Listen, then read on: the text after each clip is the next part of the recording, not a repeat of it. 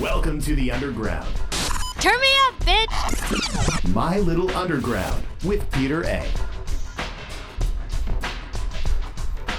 It's My Little Underground. I'm Peter A. Make sure you're subscribed anywhere you get podcasts, and be sure to follow me on socials at MLU Pod. You can also support the show for as little as $1 a month. Link is in the description and over at PeterARadio.com. Today on the show, I welcome Robin Dann from the Canadian outfit Bernice. We talked up their brand new album, Eau de Bonjourno. I asked Robin her thoughts on the idea of pop music having a definitive sound or not, and Robin also talks up her love of Lauryn Hill, the yearly Bernice holiday songs, and so much more. Robin Dann of Bernice is on My Little Underground. I'm gonna I'm gonna move to somewhere with different light. I think because that Okay. light's a little extreme. I was just trying to attempt to learn um, "Visions" by Stevie Wonder. Oh, really? It's so hard. Okay. is uh, piano your specialty?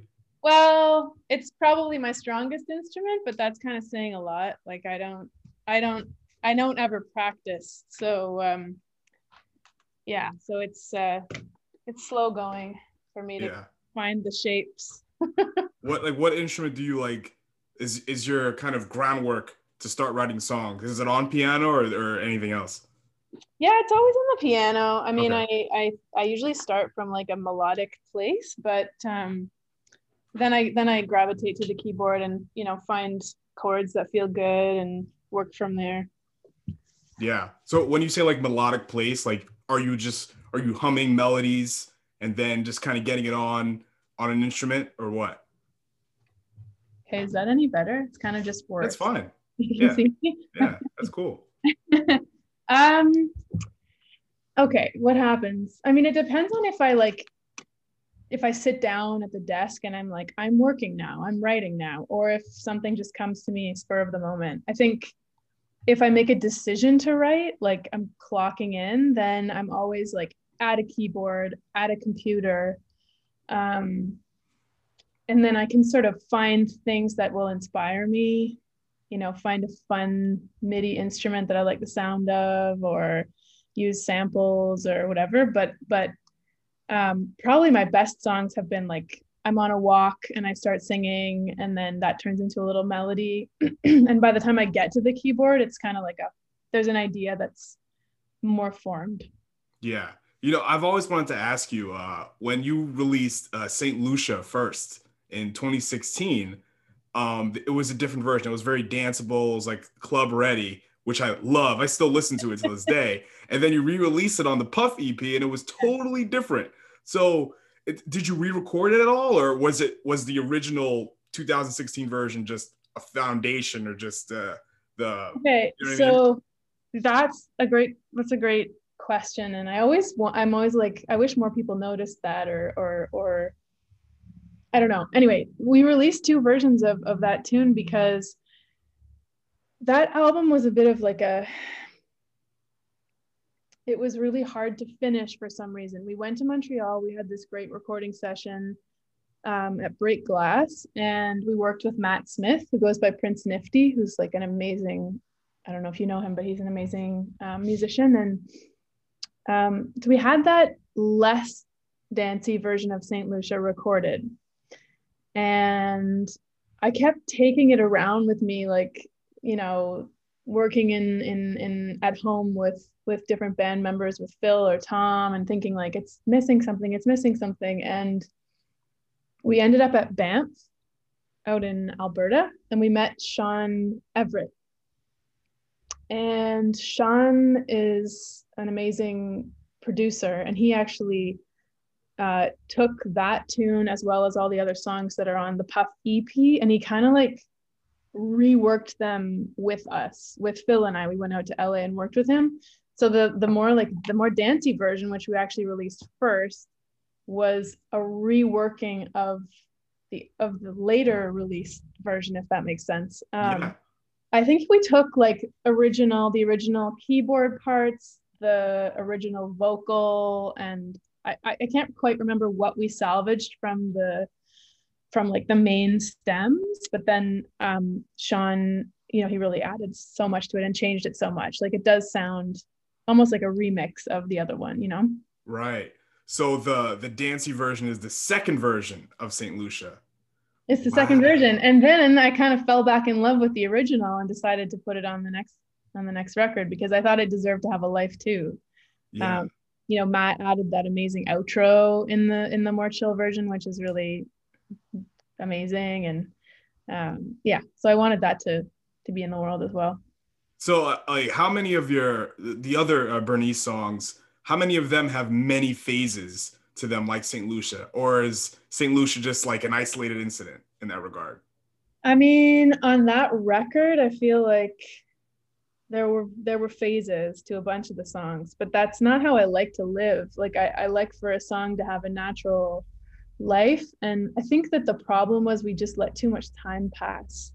So we had like we had demoitis with some of the songs, whereas which is like when you fall in love with the crappy version that was never meant to be the final version, and then you know that it's not done, but you can't find anything that's that works. Um, so you just fall into this cycle of like it's not done, it's not done, it's not good, it's not good when you just don't have ears anymore um, that can yeah. hear what it is, basically. Yeah. But now with the new record, it was like written and then recorded and then overdubbed and then released in this really nice, like no, there was no agonizing for this most recent album. Right. So like Groovelation, like that's how you want it to sound. There's no other version of Groovelation that's gonna float around anytime soon. I mean, we've got tons of like voice notes of ourselves singing it and, and rehearsal and stuff, but I don't know. There's no versions that will that will come to be. I'd like to get some of the tunes remixed by people. Yeah. So hopefully right. that'll happen. But yeah, n- not of our own uh, of our own making. Yeah, because uh, you know I'm really obsessed with like um, the the first re- publicly released version of Saint Lucian. I feel like you know you would fit in well with more like danceable tunes. Not saying you're going to make dance music in the future, but that I think it really works for you. So if someone does remix your stuff, it's it's going to fit in. You know what I mean? Like however it's you know going to be redone, it's it's still going to work in it's some way. It fi- your music kind of finds its way to work out at the end, if that makes sense. Yeah, totally makes sense, and it makes sense because Phil, our drummer, and my my partner, he's like he's so in love with dance music you know he's he makes his own techno and he go he loves to go out dancing and so it's in there we just kind of shape it into our own world but the dance tendency is very much inside the music um, so yeah. it makes that yeah that it would that would work well remixed i mean your music's it's it's groovy the new album that has some groovy moments to it um, even you know it's me robin it's kind of has a little bounce to it yeah yeah for yeah. sure yeah, kind of like a circus bounce.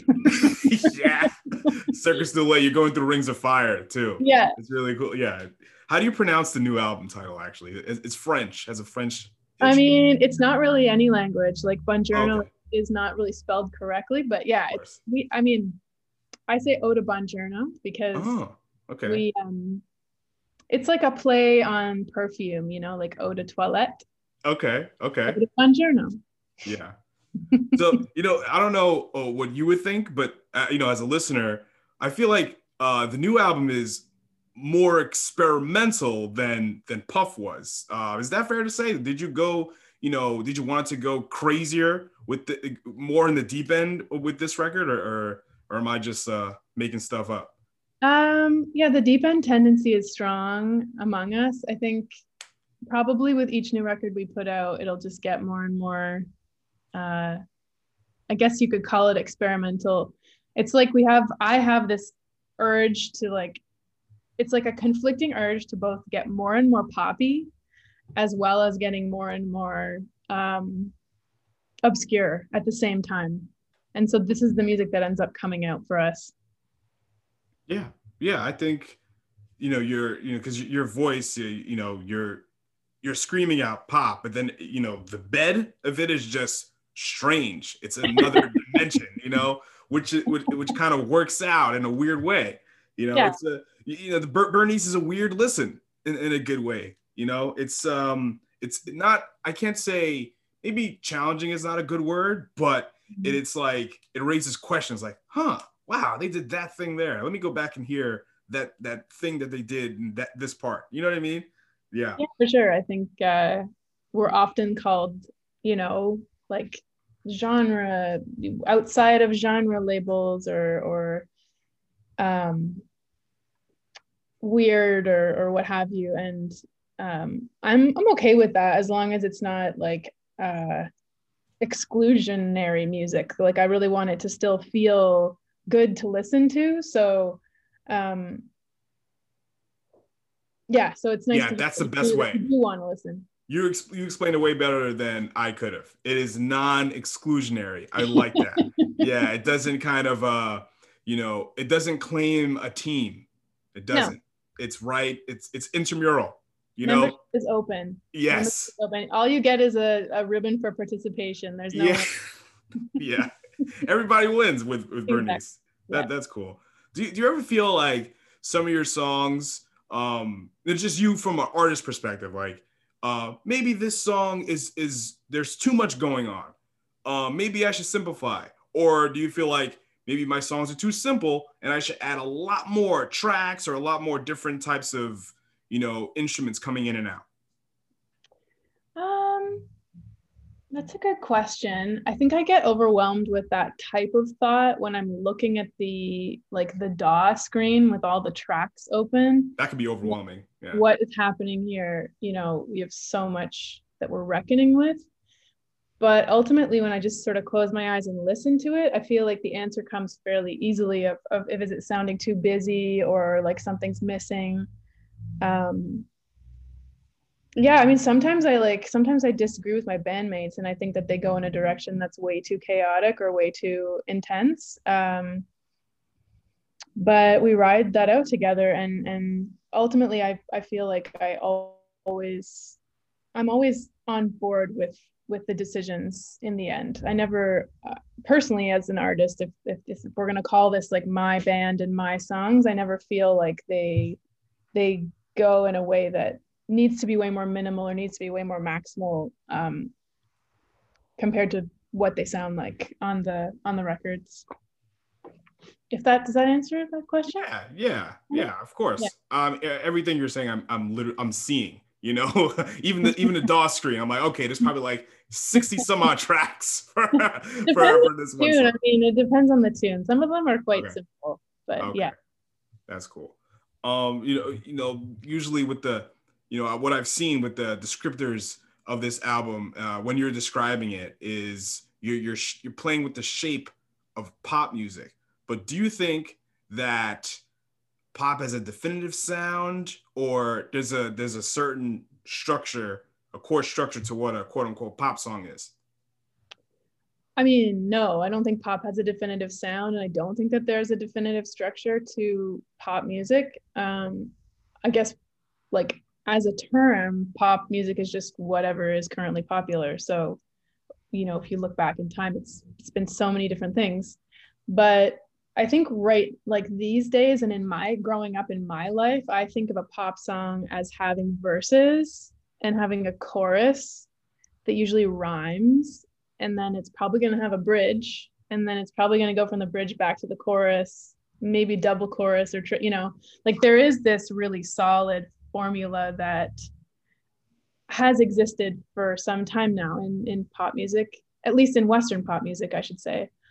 Um and when i say that we're playing with that i guess i guess not all of the songs have you know a specific rhyming structure or have like a really straightforward time signature. Um, some of them have really bizarre middle sections that have like nothing to do sonically with the rest of the song. It's not what you would expect in a in a in a pop song. Um, and just kind of messing with it and and and playing with that and and yeah finding new ways to to make pop music i guess Yeah, it's like uh, playing with clay.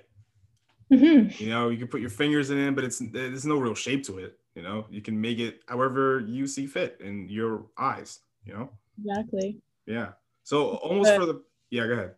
And I was just gonna say that I have a recipe for homemade Play-Doh open on my phone, but I Oh, really?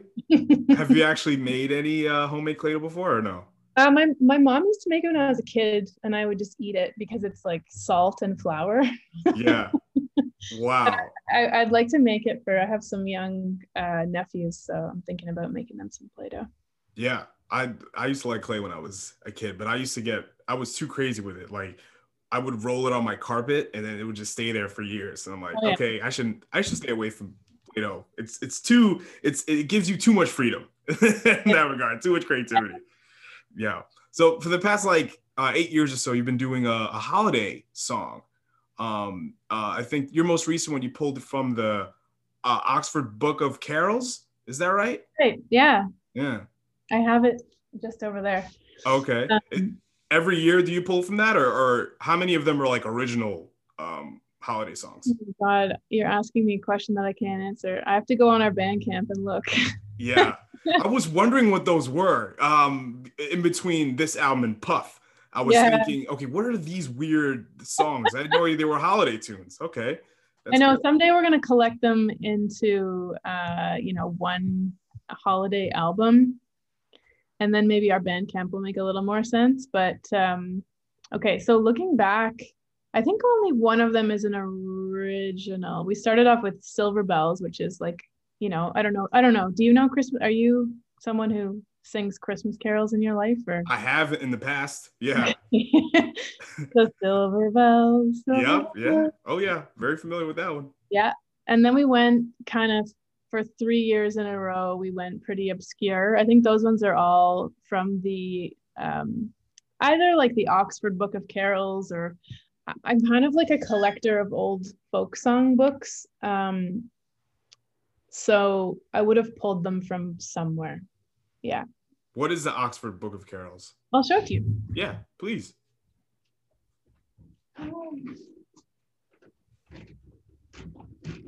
Okay, so you know, it's like a super super English, like proper English Oxford kind of I think it was first okay, first published in 1928. Whoa. Um it's just it's from church services. It's just like tons and tons of carols for all seasons, you know, not just Christmas, but you have like Easter songs and Uh, um where'd you get? How long have you had that? on Sunday. I've had this I've had this for a few years now. I think I found it at a used bookstore somewhere. I can't really remember.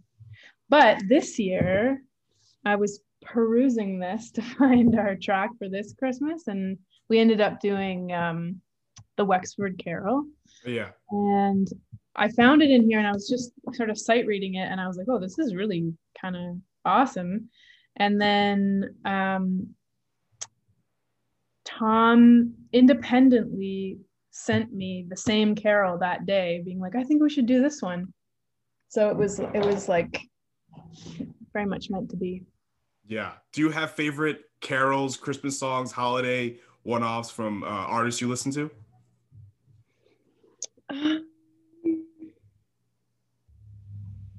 I like the Shawn Colvin Christmas record a lot. She's kind of, do you know Shawn? No. She's like a Lilith Fair uh, woman from that Okay. era. You probably know her biggest hit. It's um, they say days go by, I don't know why. Okay. I mean, Yeah, I think I know that tune. Sunny came home in the bedroom. huh. That's her biggest hit. Okay. Uh, but she has a really beautiful Christmas album. And what else? I'm thinking albums, like specific songs. I don't know, but Yeah. we always we always listen a ton to. I mean, like Take Six Christmas hmm is one of the greats. I think. Okay.